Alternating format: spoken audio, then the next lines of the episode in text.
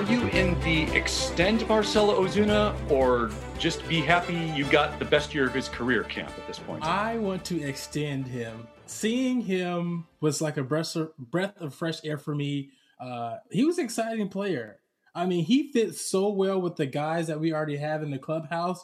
And to think that that chemistry will not be there is really sad for me. And I like the whole mix it up thing, the whole selfie thing. I wanted to see that. That made baseball fun to me all last season. And I really hope that comes back. However, it's not up to my hopes and dreams, right? It's up to them getting the DH back, which I don't understand at this point. Why? Why not approve it?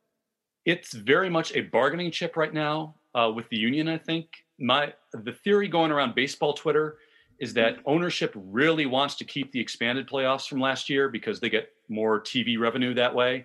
Mm-hmm. And so this is their kind of hammer to the players union of, hey, you like all those extra DH jobs we got you last year? Well, if you want those, then you give us that extra round. And exactly. I certainly am with a lot of people. You know, I don't want to see Yu Darvish shit ever again, obviously. but for me, if it keeps the playoffs the way they were before last year, and I already think that that's too too many teams as it is. I just want one wild card for each league. I think that's perfect. Right. I'm willing to say, yeah, let's strap in for another year of Jon Lester swinging the bat and occasionally exactly. a walk off sacrifice bunt. But but yeah, I mean, in terms of you know making players like Ozuna or with the Cubs last year, uh, occasionally spelling Schwarber, although he's now gone with the Cubs, unfortunately. Mm-hmm. But but yeah, I mean, when you've got that extra bats and you need that spot to fill it, and the Braves with their lineup being as top heavy as it is, uh, the more guys you can get to to lengthen it like Ozuna, the better it goes. I, I completely understand why you'd want the DH. And I'm trying to think right now who would replace him right now, currently on the roster as a DH. I mean, yeah, my presumption, my my guess is that they would go out and sign somebody maybe to like a similar one year deal. That's they seem to like doing that. If you remember Josh Donaldson from a couple years ago, and yes. then it was in the last year. So they seem to like taking the chances on, on the guys who want to prove it contract. And you know, those tend to work out at least a fair amount of the time. So I don't really blame them for that. And it doesn't lock them in to decline years. That's true. So I would assume that if Ozuna, that if the DH comes back and Ozuna gets a multi-year somewhere else, then maybe they'd offer, you know, Schwarber even a prove it contract since he's coming off such a down year. And even though that was small sample.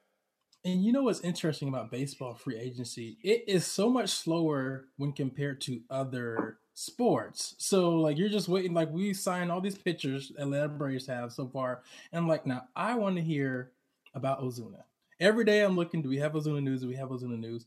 And nothing's coming up about it. So is Liberty Media going to really spend some coins, or are we just going to roll into this season and just as is? Now, I do have to say they have earned my respect to say that they know what they're doing the past two seasons, but I think we need to get a few more pieces to get over that hump because uh, we we're, we're right there. We're right there. Yeah, your window is wide open right now, especially with the young core and now the young core that's tied up with mm-hmm. Albies and Ozu- and Ozuna, and even Freddie Freeman still got a couple years on his deal left. So I mean, that is certainly as good a trio as you can build around probably anywhere in the game at this point. Exactly. And so yeah, you gotta at this point take every shot you can get, and with their hope, I I assume with uh, is it Soroka that they're going to be getting back healthy next year? Yes. Yes. So him and Fried, that's already you got a pretty good one-two punch off the top, and then mm-hmm. an Ian Anderson develops along the way that he was in the postseason. Yeah, this. I mean, do what only the White Sox appear to be doing right now, and like actually take advantage of the window that's opening because no one else in baseball is. There we go. And and this is, I just want them to bring in somebody, but actually, I know the one-year deals have been working but let's make a commitment to keep somebody here and to show i think it shows future free agents like we're just not gonna just use you and be done with you we're not gonna one night stand you so we will we will not be singing every morning there's a heartache hanging from the corner of your four post bed to go uh, there way go. too old school for this discussion i think. Why am i quoting sugar ray? I didn't even like that one that was new. You know what? I will listen to that song just because no, you said it okay? don't don't honestly. It, it I, I, heard one night stand and it was the first thing that popped into my head and sometimes you shouldn't go with your improv instincts. That's the lesson you learned from this, D. Gill. Hey, you know what? I love it. You like it, I love it. yeah, let's uh, let's bridge into the show open since I brought it to a screeching halt with that reference. Uh, this is the Three Strikes You're Out podcast, part of the Outsports Podcast Network, the Outsports Baseball Podcast, episode number 54 of Three Strikes You're Out. And I was trying hard to find any player other than this, but man, I couldn't. So this is the Goose Gossage episode of Three Strikes You're Out. So nerds. I love it. My name is Ken Schultz, contributing writer to Outsports, Baseball Prospectus, and self-described baseball nerd that Goose Gossage would loathe. The other voice you are hearing is a familiar voice on the Outsports Podcast Network every Tuesday with the excellent show, The Game Day Tea, such as this week uh, when he hosted out soccer player Anton Hysén for a really fascinating discussion. D. Gill is joining us here on Three Straight hey, to talk a little Atlanta Bravos. D. Gill, thank you for being here, man. No problem. Thank you for having me. I've been wanting to talk about this subject for a while, and somebody has finally asked me because I got some stuff to say. Yeah, yeah. when when you put out an episode right at at the end of October called "Bad Sports Relationships," mm. and all I could think of was, you know, even counting the 2016 greatest World Series of all time. I feel you. Yeah, been there a few mm-hmm. times. Uh, so did, did it resonate with your soul, Ken? Did it resonate with your soul? Oh God, like it, yeah, like I felt that from from like the core of my being, from mm-hmm. from the broken 24 year old at the end of Game Six of the 2003 NLCS who decided I don't know how to respond to what just happened in front of me. Mm-hmm. I need mm-hmm. to cry, and spent the next five mm-hmm. minutes sobbing on my dad's shoulders while everybody filed out of Wrigley Field. Yes, yeah, wow. bad sports hmm. relationships resonated a little bit. So, so we yeah. we're, we're on on par with each other. Okay. Yeah. so uh, after after the three one lead disappeared in the NLCS this year, uh, I guess a couple months later we'll start with how you doing, man? You know, it's it's uh, the saying goes, "There's always next year." Mm-hmm. And me and being an Atlanta Braves fan, being a Georgia sports fan in general, you're used to that saying. I'm feeling hopeful, more so in the direction of the team. I really like the energy of the team. We have youth with a, um, mixed in with some veterans now. I've got to see Acuna mature, Freddie Freeman mature. It's really awesome knowing that if this group of players wins the World Series, I think it will have to go down as one of the best Atlanta Braves teams of all time, compared to even the 1995 team, uh, because it's I don't know, maybe because I'm more in tune to what's going on with Braves land than now, but I, I am so hopeful for next season. Yeah, and, and that's saying something. One of the best Atlanta Braves teams of all time, because even though it's only been the one World Series there, you mm-hmm. still got some just looking at the team's performance, especially over the course of a long season. I could just off the top of my head pull like the 96 squad that looked to oh, be yes. even better than 95. Mm-hmm. Uh, the 99 team that again made the World Series and then got crushed by one of the best Yankee teams of the past 50 oh. years at least. Mm-hmm. Uh, the 2003 team the Cubs beat in the NLCS. Sorry to bring that up, but you know, when you don't have a lot of playoff wins in general, sometimes you gotta. But but that team was a 100 game mm-hmm. winner that year. That was like the Gary Sheffield Braves. So yeah. it's not like so saying they're one of the best Braves teams of any era. It's not just them and the one World Series team. It's them and a whole bunch that even though they, they didn't win it all, were still great. They they and they really were. They were exciting to watch. For me, when it comes to baseball, I want to see a good game and I want to be entertained. I don't know why I can, but for some reason, I care about people saying baseball is not fun, it's boring because I know I like it. And so I want to prove people wrong. Mm-hmm. And like, and when I was on my Facebook feed during the playoffs, so many people who I didn't even think would like baseball were so in tuned. and that's what we needed. We needed that season to like entertain uh, we're a tough crowd in Atlanta. We're not like die diehard, diehard fans, but we will let you know if you suck or not. Mm-hmm. And so I really think we needed that team, that team this year. And, and it's, gosh, I hope we can re- replicate that next season so much. Yeah, and, and when you have a team that not too long ago where the, winning the division every year was just the assumption. I mean, you have Mhm. every reason to be tough and to expect greatness, especially when they assemble another core that looks to be making another extended run like this. Uh, so let me kind of dive deep into, I guess, what we talked about in terms of the, the pain and, and how it relates to the city with that uh, that this particular loss caused. And you mentioned like Atlanta sports right now; it's kind of a general thing. And, and with does that kind of exacerbate the Braves blowing a three-one lead when it's not too far removed from like the infamous Falcons blown Super Bowl, and then like I guess University of Georgia also had a real bad uh, national championship cut run cut off recently.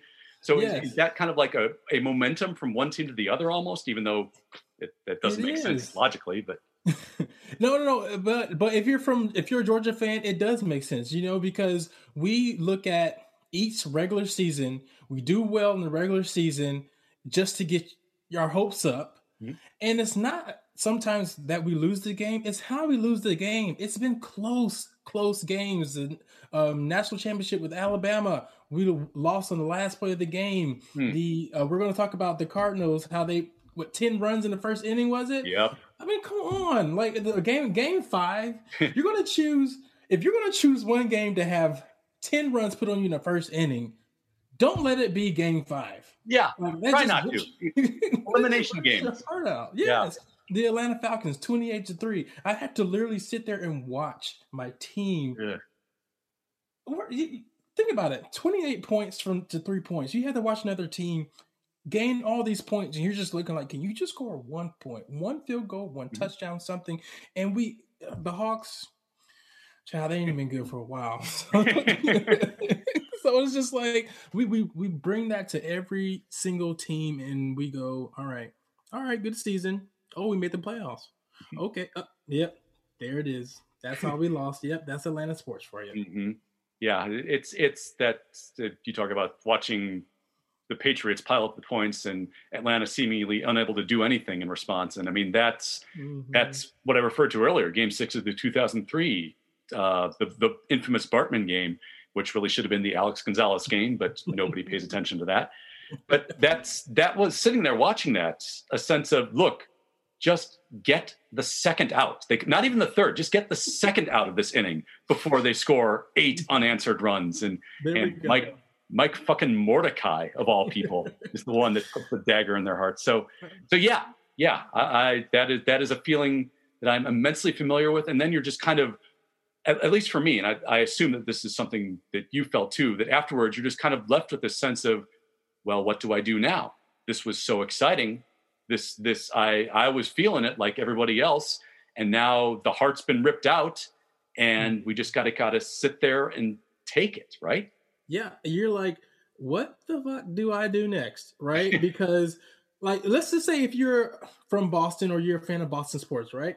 Okay, let's just say the Red Sox had a bad year. You can, oh, okay. I can turn on the game on Sunday and see when when uh, Tom Brady was up there, the Patriots getting the number one, number two seed in the playoffs and going deep into playoffs. Or you can the Boston Bruins, you know, or this Boston Celtics. Like you got a couple of teams up there that are really good.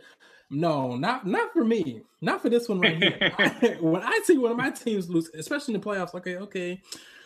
The Atlanta Braves just lost. At the, I think at that time we had kind of lost to Dallas terribly as well, Mm. where the Atlanta Falcons were winning all that game. Dallas came back, and I was like, "This is some shit for your ass right here."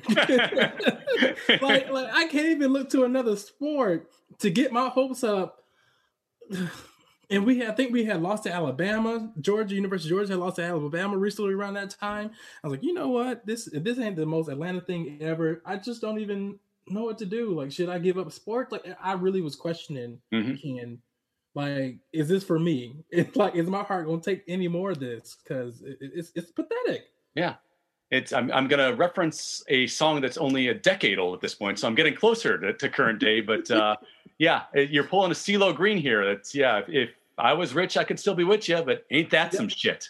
At this. Ain't, ain't that some shit? Mm, mm,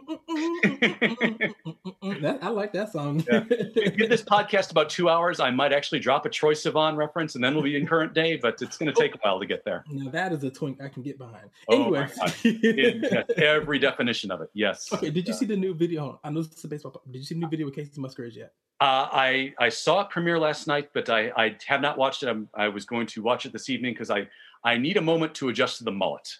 Like like yeah, Australian twink. I'm 100 percent with Australian twink who looks like Joe Dirt.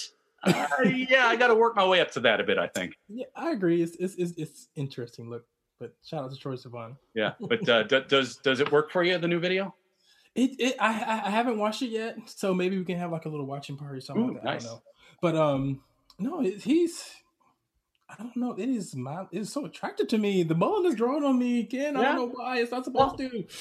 It, it helps if you have an adorable face to go along with it. I think That's That, true. uh, and bright, beautiful blue eyes, and you can actually Yeah. carry your tune. That, Yeah. that works.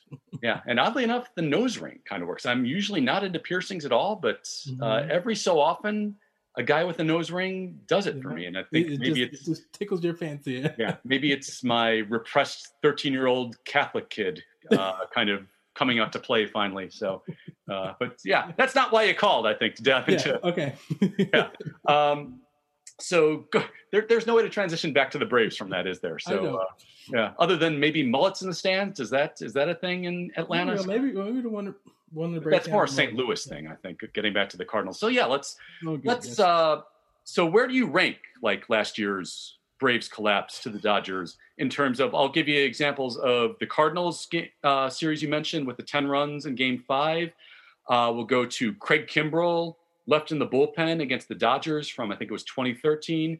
And then I will give you the 1996 World Series, where it looked, for all intents and purposes, it was over after two games. And then they went to Fulton County Stadium and didn't win another one. Okay, so I'm going to say 1996. Now I'm going to take it 1995. Just a little preface. I was I don't I don't remember how young I was. I don't feel like doing the math in my head. Right now. All right. Sorry, listeners. Okay, but I remember my parents jumping up and down in the living room, and I legit thought we won the lottery. I was like, Hmm. "Oh my gosh, we won the lottery! We won the lottery!" Because I wasn't really a baseball fan back then. And my That's dad took me to a couple of games, but I was like, "Oh my god, we're about to be rich!" until years later that I found out that oh, okay, one, we weren't rich, and then two, that was the Braves winning the World Series.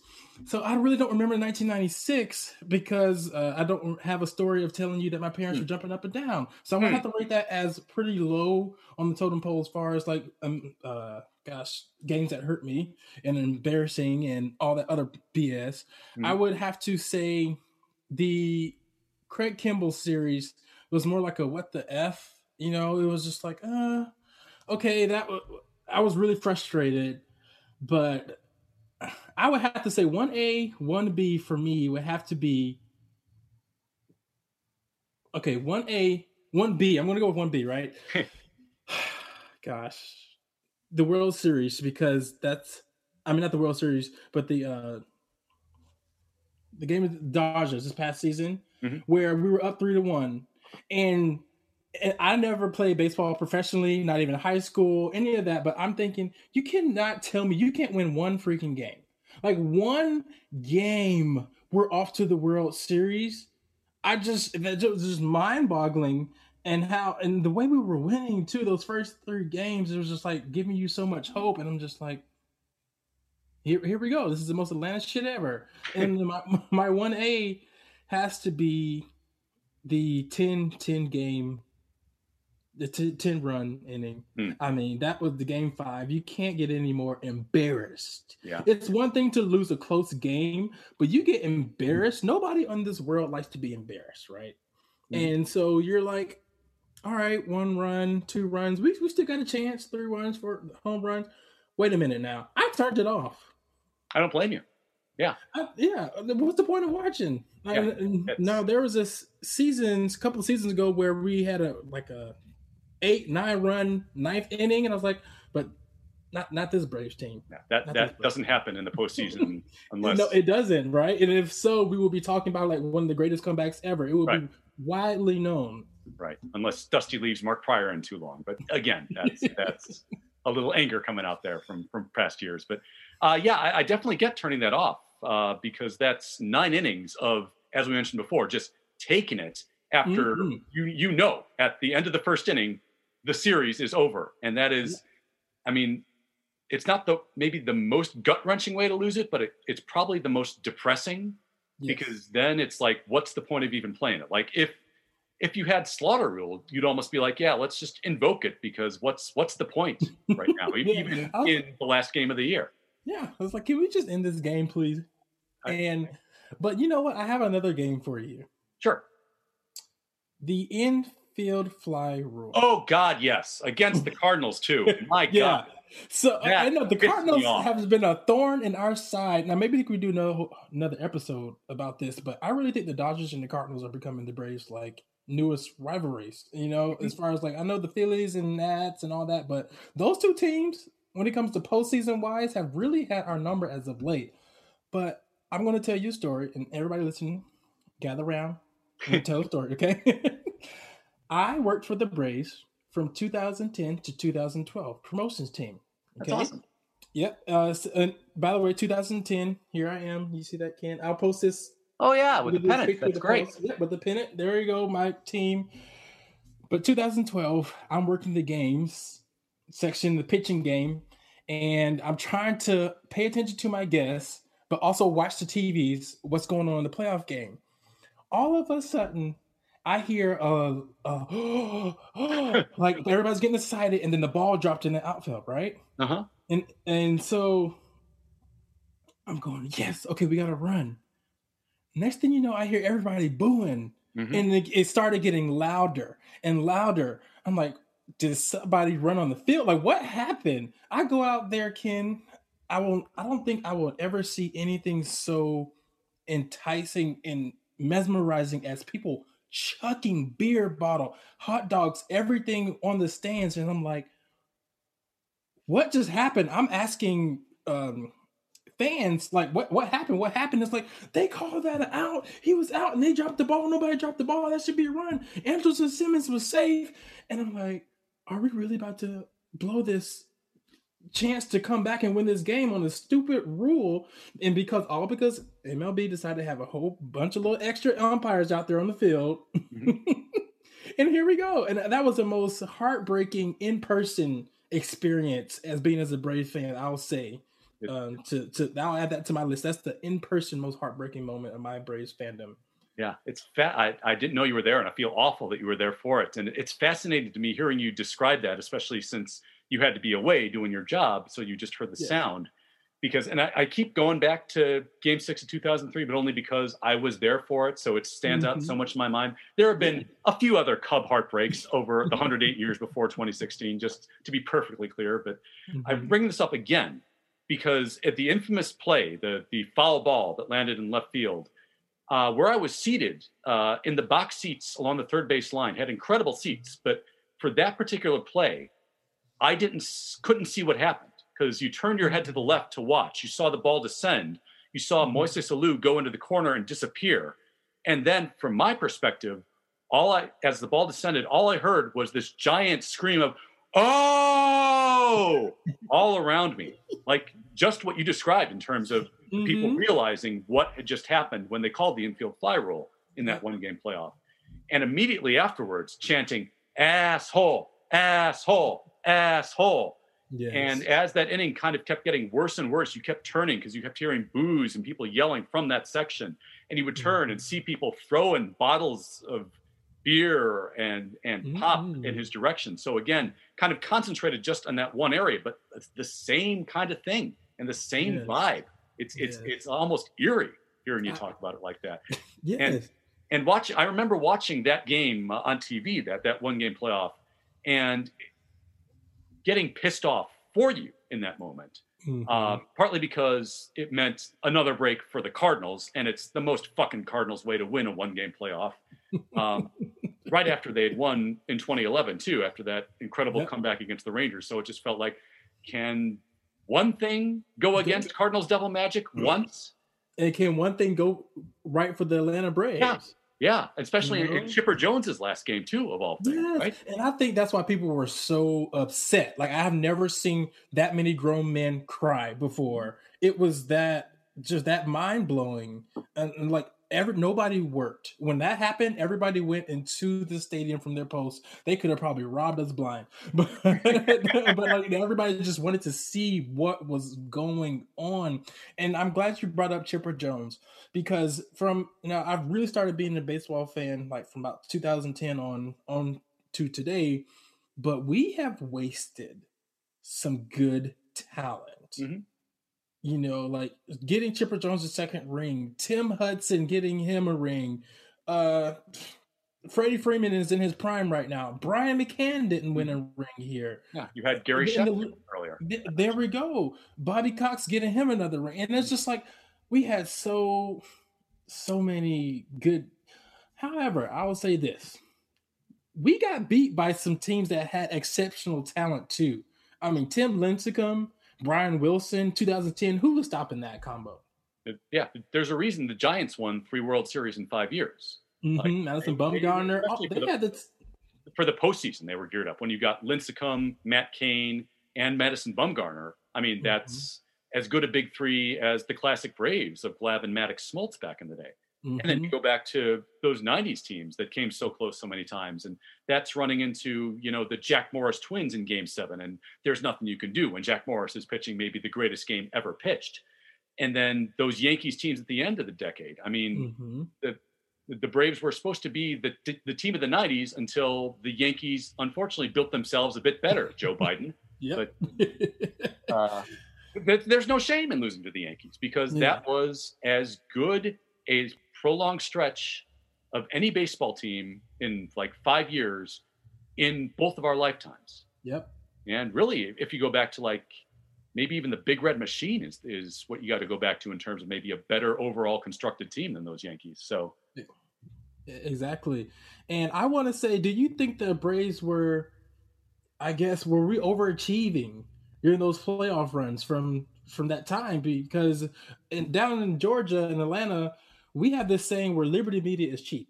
They didn't want to. But they didn't want to afford to, the big time players here, and we were always think, "Wow, if we could get this far with these players overachieving, what would it be like if they just absolutely open the purse one day and say, "Here you girl, here you go, girl, go go into the store and get you some players." now, go, go, now come home for the lights come on, but go go give me some players. Now go and get some good get players. something pretty girl. Get get yourself a Josh Donaldson for more than one year. How about that? There we go. Hello. Yeah. Even well, that that decided to be a good move, I guess. yeah. In hindsight, hindsight. But I was I wanted to resign him. Mhm. But You gosh, saw it just makes me wonder what would have happened if we just would have spent more money. Yeah, I, I would say that in terms of overachieving, especially for that lengthy 14 division title dynasty, Mm-hmm. not in the first parts, in the, the part during the 90s for the most part, right up to about 99, 2000, 2001 ish. Like those were legit great teams year after year that just happened to run into another great team or some bad luck or a team playing out of its mind in the playoffs. And that happens. Mm-hmm. like those teams were all legit from like maybe 2002 until the end of the run and like 2005 or 6 maybe i would Mhm. say those are probably benefit of maybe playing in a division where no one wanted to grab it until the phillies started being good uh, so those teams probably overachieved a bit based on where they were playing Mm-hmm. um, so it's a complicated answer but yes and no Yeah, that makes sense. And you know, gosh, you brought up the Phillies and Washington Nationals. It was just like it was just so heartbreaking having them come to your. And so when I worked there, Atlanta's a transplant city, right? So seeing all these fans come to my job every single day and taking over our stadium, it, gosh, it was just so disheartening to see that. And we were finally good. And what do I do? I moved to the damn Bay Area. Well, it gives you an opportunity to take over Giants stadium when the braves visit though right That is true. That is true. I- You can find me in section 318, 319. I sh- whenever they open it back up. Because uh, Braves fans travel a bit. It's it's not like when when they go on the road, you definitely hear you definitely hear racist chants when the Braves go on the road. I'll say that. Yes, you do. Yeah. Speaking of, you know what? I did not. I never knew as a child that that was racist. I just thought it was something cool, mm-hmm. something Indian. Like I have memories of tomahawk chalks biting them tom- tomahawk chalks with that red styrofoam. it was just you know really good memories. So I'm kind of like, damn. Yeah, it's kind of a classic American thing where I remember when it started, the mm-hmm. first year of their playoff run in like 91, I think, the first time they won the division and kind of came out of nowhere to do it too. Uh, so they started selling out the old Fulton County Stadium for the first time in that I could ever remember. And people just started doing it as kind of a this is our rally thing. And it caught on, it caught the national imagination. Like there were Saturday Night Live sketches built around it. Mel Brooks worked a reference to it in Robin Hood Men in Tights into it. So it was looked at as kind of, ah, oh, this is a fun new thing.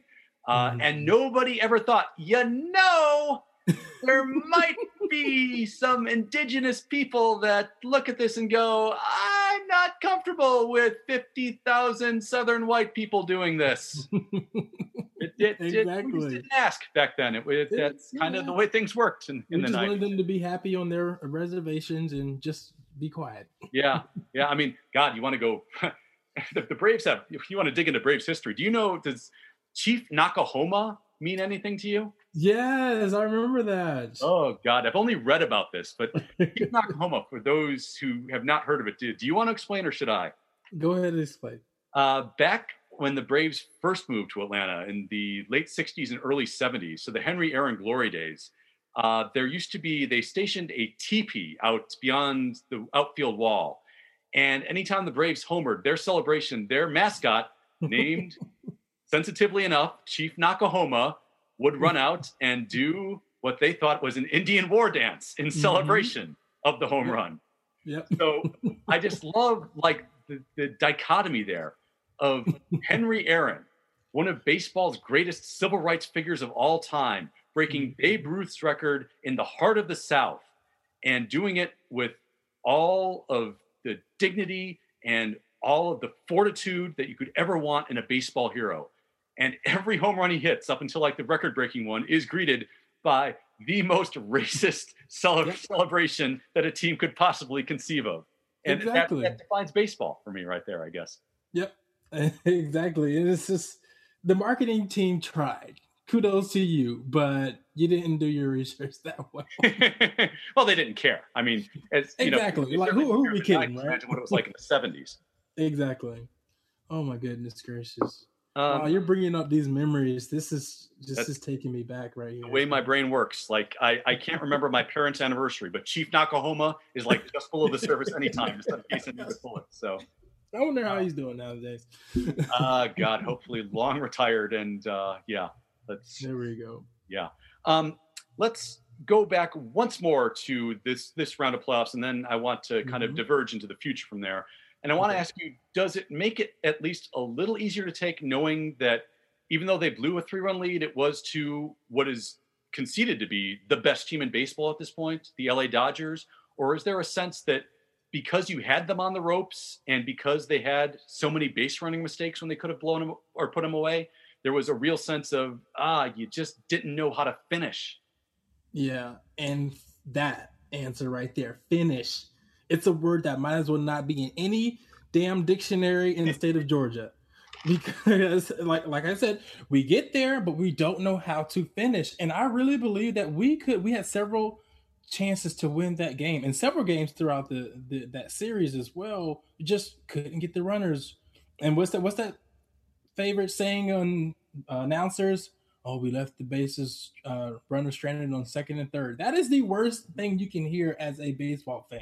I think it's just like base runners left on second and third, or just third period, and you look at the score and you're like, "Now I know my ass can get out there and do something, damn it."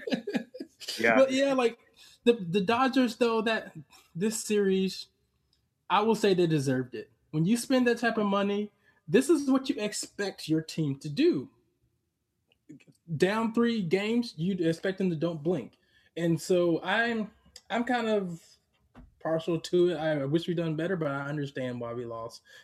So, yeah, the Dodgers, I mean, are just a player development machine at this point. They, they also certainly are spending money, especially trading for the second best player in the game and then extending him until he's 42 or whatever. uh, yeah, that that's certainly worked out. Please?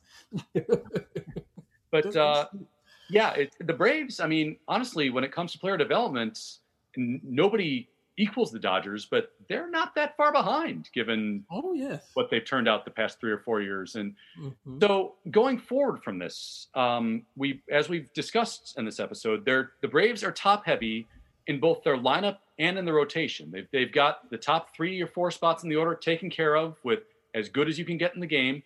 You got two and maybe even two or three really solid starting pitchers right now.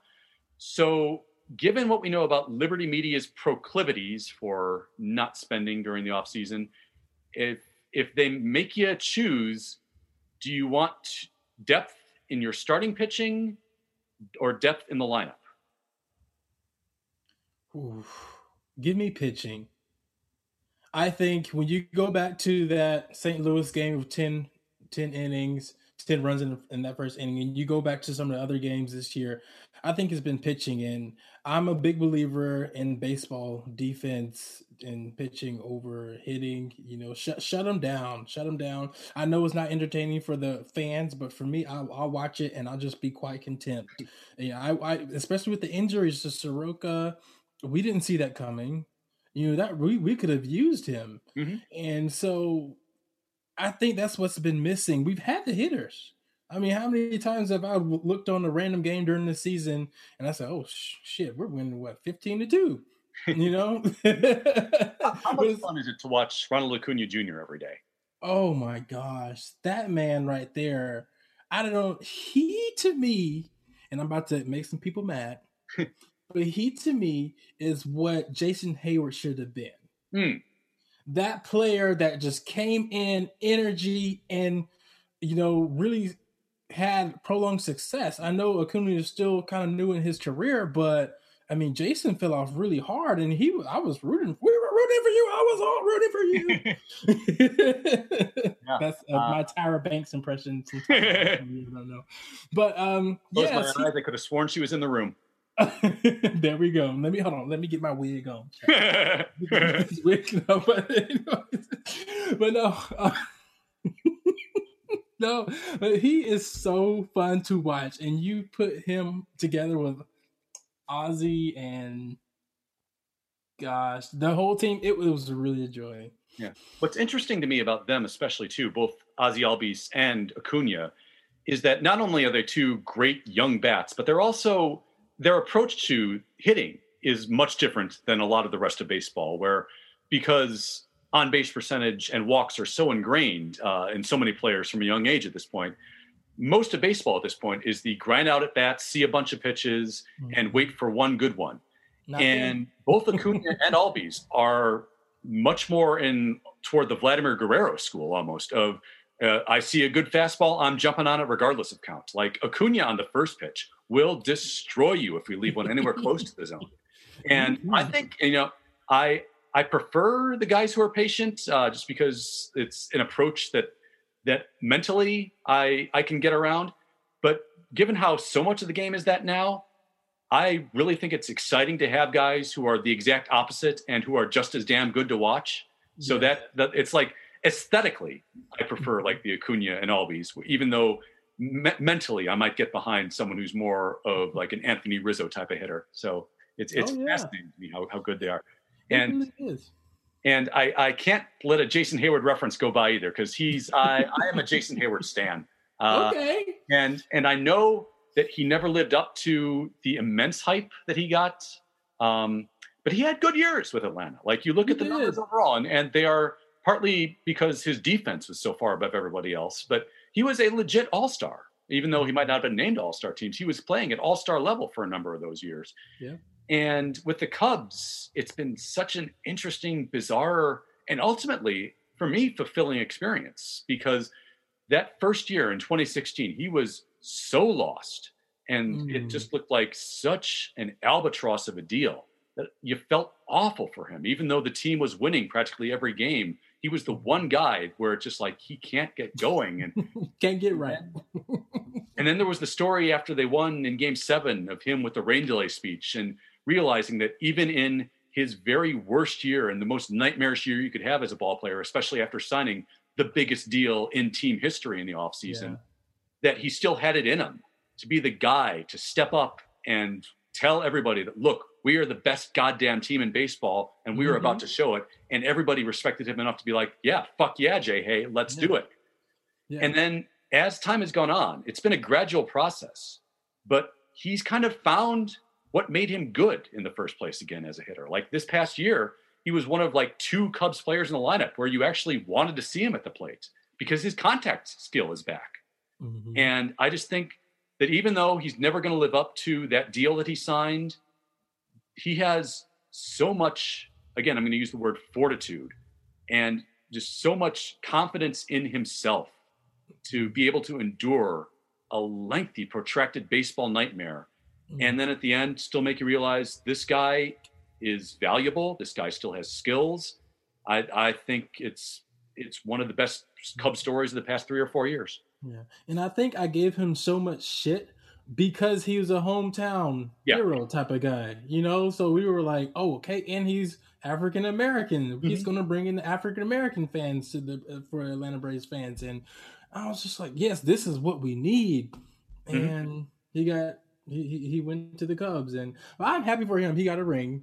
Mm-hmm. You know, so I, I, I really like that for him. So I because he man, he took a lot of criticism when he first that first year, like you said, 2016. I was like, mm-hmm. yeah, and it was, I mean, based on his performance, there was nothing he could do to answer it. So it was, it was as helpless a feeling as as a ball player can have. But yeah, as I say, that he's just kind of over time, he's kind of put in the work to kind of find himself again, and and in circumstances that can be that adverse I, I find that incredibly admirable. And I'm, I'm kind of glad you brought up uh, what he represented as a great black prospect in a city like Atlanta, too, because this kind of goes into the last thing I wanted to talk to you about.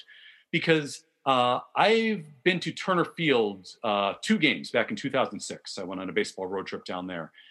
And what struck me about that, uh, especially you know, growing up in the suburbs of Chicago and going to Wrigley Field, which is a pretty goddamn lily white frat boy experience in a lot of in a lot of ways. really, I have to check it out. Yeah, it's it's a, a, great ballpark, but Chicago is a very segregated city, and a lot of the black mm-hmm. population is on the south side. So most black people in Chicago are White Sox fans. Uh, okay, that's that's kind of how the city works. Uh, it's not good, I should add. not a good way for the city to work at all, but that's that's how things have kind of played out. But going to Turner Field, one of the things I noticed is that it really felt like this is as many black people as I've seen at any baseball game that I've ever been to, maybe with the exception of like the old Yankee Stadium in the Bronx. Mm-hmm. And it was heartening to me to see that, that to see the black community turn out for baseball like that, because I know it's a sport that's really struggled uh, to make inroads in the community, especially over the past 20 or 30 years. And so with the Braves over the past couple years moving their home base from Turner Field out into the suburbs of Cobb County. How do black sports fans in Atlanta feel? Do they feel abandoned or do they feel like this is still a team that they can follow? You know, and I'm, I'm going to give a exclusive insight to that. Most of the employees are um, African American. When at Turner Field, when I was there, the ushers, the concession stands, all, and most of them will all from around that area too. So not only did we feel like they lost the team a little bit by moving to Cobb, but we were kind of upset that we're going to lose out on these jobs because hmm. now yeah. it's like, are we really going to take Marta all the way out there to Cobb or hitch not hitchhike, but um, carpool, carpool out there? But if the game goes to what 11, 12 innings or late at night, and with Atlanta traffic in general, it's like, are we really going to risk that? Mm-hmm. And so I know a lot of African Americans were not happy that we were leaving that area. Now I will say my alma mater, Georgia State, is in that stadium now, and so I really don't know if you know people have resonated to that team and the employees. Did they hire some of the same employees? But for sure, definitely their own people within the own Braves, you know, employee system. We were upset you know, yeah. and, and really, that's that's one thing that's in all the discussion about this ridiculous new stadium replacing a ballpark that was less than two decades old to begin with. Mm-hmm. That's one thing that didn't get brought up a lot to me, and and I'm glad you did bring that up because yeah, in in terms of that that's really leaving behind a community that's you know I'm sure relies on jobs like that to pay a good part of their rent, right? Yeah, and I'm gonna keep it 100 percent real with you right now, Ken. When they announced that the ballpark was new ballpark was gonna be in Cobb County, we said, "Now this is some racist shit right here." Yeah, because they they knew that uh, now don't get me wrong the surrounding areas just a little kind of get up a little bit you know however we just kind of felt like oh they want to cater to a certain type of crowd certain mm. type of crowd okay and what how does that leave where does that leave a lot of people from the east of atlanta you know and and uh, south of atlanta just making it so much harder for us. And I know there were, especially when I was working there, there were complaints about people not feeling safe parking their cars in the area, and they made up some excuse about why they moved, wanted to move to Cobb. But we felt it was racially motivated, and you know, I'm still a fan. However, I'm still looking side eye. I'm still looking a little bit side eye, like, okay, girl, I, I, I, like you, but I, I'm I'm gonna have my piece on me just in case in my purse. But anyways, let the record show this. You were making the face of the the gif of Prince shaking his head side to side slowly. Like, mm-hmm. yeah. Mm-hmm. Mm-hmm. yeah, and that that's I mean that's such a goddamn 2020 baseball thing, where they've spent so much of this year, you know, having players take the field in Black Lives Matter shirts, and trying to elevate every uh, every voice from the Players Alliance, like mm-hmm. Dexter Fowler or CC Sabathia or Jason Heyward again. Uh, but to the know, entertainment, Ken, we have drum lines, you know, fully black drum lines. Uh, we got all this entertainment that is uh, centered around pulling African American uh, clientele, and but then they moved to Cobb. Yeah, so it's it's it's not just you know your your clothing or your your Instagram posts it's also what are your actions? And the actions mm-hmm. that the Braves are showing us, which again is a very MLB thing in 2020 to do, is that when given the opportunity, they're going to run toward money and they're going to run away from any black fan base that they might have. Mm-hmm. And this is, I mean, this is why the, the league wonders why they've struggled to, to build a black fan base over three decades and why there are so few black players in the game today. And it's it's because I mean stop stop sending messages like that would be a good first step i think. Oh yeah. Because we we know we're gonna uh, we're gonna talk about about you you know and mm-hmm. within our community and say mm, braves man they ain't no good. And it's just like it is not talking not even talking about the product it's just about their perception of the team in the african american community. And i remember my great grandmother may she rest in peace the Braves. She she lived in Montgomery, Alabama, but her favorite team was the Atlanta Braves, and we would go all the time to that to that um to the games. And my grandmother, who's still alive, she she, I don't really watch them. They ain't that they ain't that good. And she, she, and she I said, "Why, grandma? They, they, ain't got my favorite players no more." Mm-hmm. And she was talking about some of the African American uh, t- uh, players, you know, David Justice and all those Hank Aaron, everybody. So it's I hate that because yeah. they lost a lot of people. Yeah, and it's it's really it's crushes the future of the sport too because who knows how many incredible athletic talents there are among a black fan base that that you should be mm-hmm. building up that are now going to be looking toward basketball and football. That that it's it the game loses out in the long term. Yep. Uh, yeah, so I don't want to end on a downer, so let's uh, yeah let's, let's, let's do an upper. yeah, uh, I, I, I, like the image of, of Braves employees hitchhiking to Cobb just because I want somebody wearing the blooper costume to be thumbing a ride on the side of I 95 down there. Oh, well, here's what I'll do I'll give the listeners my favorite moment in Turner Field. How about that? Sounds good. Um, so I oh dang, but this is kind of sad too. The, Bittersweet. okay, for this podcast though. Yeah, anyway, all right. So I the Muscular Dystrophy Association. I was diagnosed with a neurological disease a couple of years back, and one of my favorite moments was being called upon as to be a team captain to go on the field and represent the Muscle Muscle Dystrophy Association, and just being out there, uh, just seeing all the players up close in person. You know, I did a little bit of that as a um, employee, but actually real in game type of situation that was really really awesome, and it was for an excellent cause. And it was one of my most memorable moments at Turner Field. And Turner Field will always have a special place in my heart because I, my great grandmother going to those games, me working there as an employee, and just being an Atlanta Braves fan in general. So that's uh, awesome. And my alma mater is there too now. So nice. Georgia State University. So yeah, I love it.